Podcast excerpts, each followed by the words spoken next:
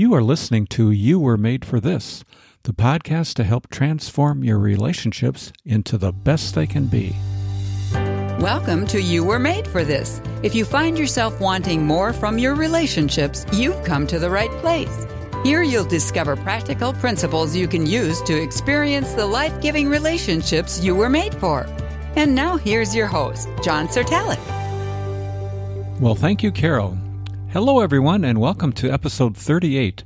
I'm really excited about today's show because I'm going to be sharing some responses from several listeners to a question I posed in my September 19th, 2019 email. The question was about the Bible verse from Hebrews 10:24, where the writer of the book of Hebrews says, "Let us think of ways to motivate one another to acts of love and good works." My question was, how do you do this? How does anyone motivate another person to acts of love and good works? I was thinking that if we could hear some real life examples of this, it would give all of us some practical ideas of what we could do. So listen in to the answers I received to this important question. Here's the first answer and it comes from a missionary couple living in the East who focus on evangelizing Jewish people all over the world. Here's how they answered my question of how do you motivate others to acts of love and good works? You motivate people by being with people who are doing these acts of love. The way we do this is by taking teams and demonstrating as they watch and observe, and then encouraging them to do the same. It's taking the time to make disciples. Jesus did this, and we follow his example. Thanks, John. Great question. You know, I've known this couple for many years. They often will stay with us when they're visiting in the States. And we've never ever talked about this issue, so I learned something really, really interesting about them. I, I, I loved how they are so intentional about this, about modeling good behavior, modeling what it means to love and to do good works. You know, by modeling, they are showing, which is always far more powerful than telling. Show rather than tell. That's a great way to motivate people. Here's another response. This one is from Dick, a missions leader. He says, If I see something positive that a person has done, I try to thank them and be specific about what I am talking about so that they can continue to keep doing what they have just done this is not natural for me, and I have to work hard on doing it. Because this is not natural for Dick, because it's hard, it's an example of what a transcendent quality of relating is that goes beyond what we find comfortable to do. It's the T in THIS. You were made for this.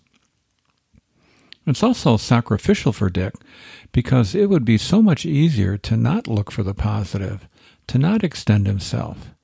This sacrificial quality is the S in THIS. This. You were made for this. Way to go, Dick. That, that was really good. Another response I received is from Cindy, and she writes the following When I hear spur unto good works, it makes me feel like I haven't done enough.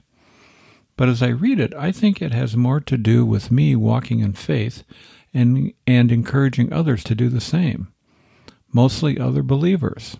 How? Well, read the scriptures and point to that as we go through difficulties, but also joys. My word and actions have no power to spur anyone on. I think when I'm together with two particular girlfriends, we bring out scripture that is appropriate for a circumstance in our lives, or we talk about it, or we talk about Jesus. That is spurring on. I love that. Well, I love that phrase that Cindy used. My words and actions have no power to spur anyone on. Hmm.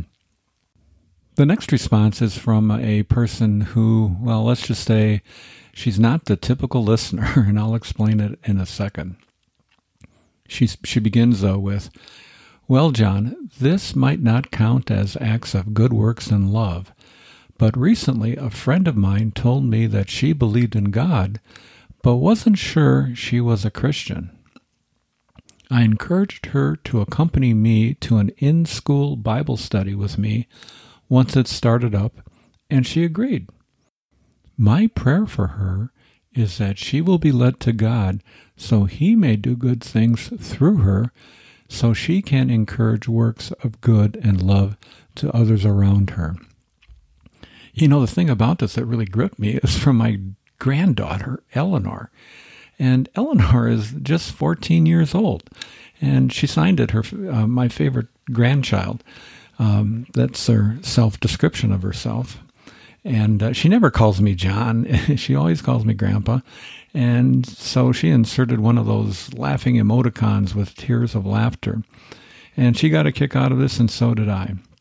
But the thing I really enjoyed about this was just the, the depth of concern as a 14 year old girl that he that she has for her friend. I just love Eleanor's value system at, at her very young age. Well, those are just a few responses to the question of, of how do we motivate uh, others to love and good works. And there are several takeaways from today's episode, some, some things that I learned, and, and hopefully what, what you may have picked up as well.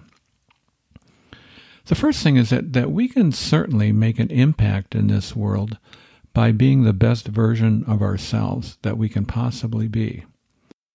But we can make an even greater impact when we help others be the best version of themselves. You know, many times people don't know what they're capable of, and we can give them a great gift when we show them what they could be. All of the examples our listeners shared about motivating others to love and good works are about reinforcing small acts of positive behavior or thinking. It's not at all about pointing out flaws or correcting people. It's about seeing the goodness in them, reinforcing it, and nudging them on to even greater goodness. There's a great personal benefit to us when we encourage others to be more than they are at the moment. Because, as I've said before in previous episodes, when we bring out the best in others, we bring out the best in ourselves.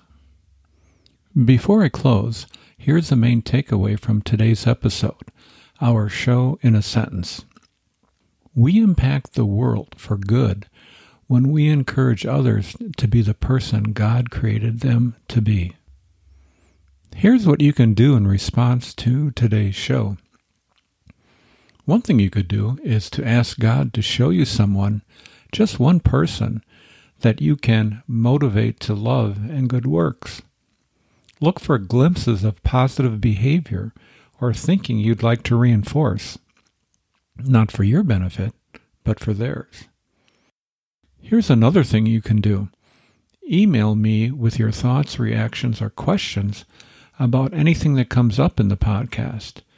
That there's a good chance that it will stimulate and encourage other listeners.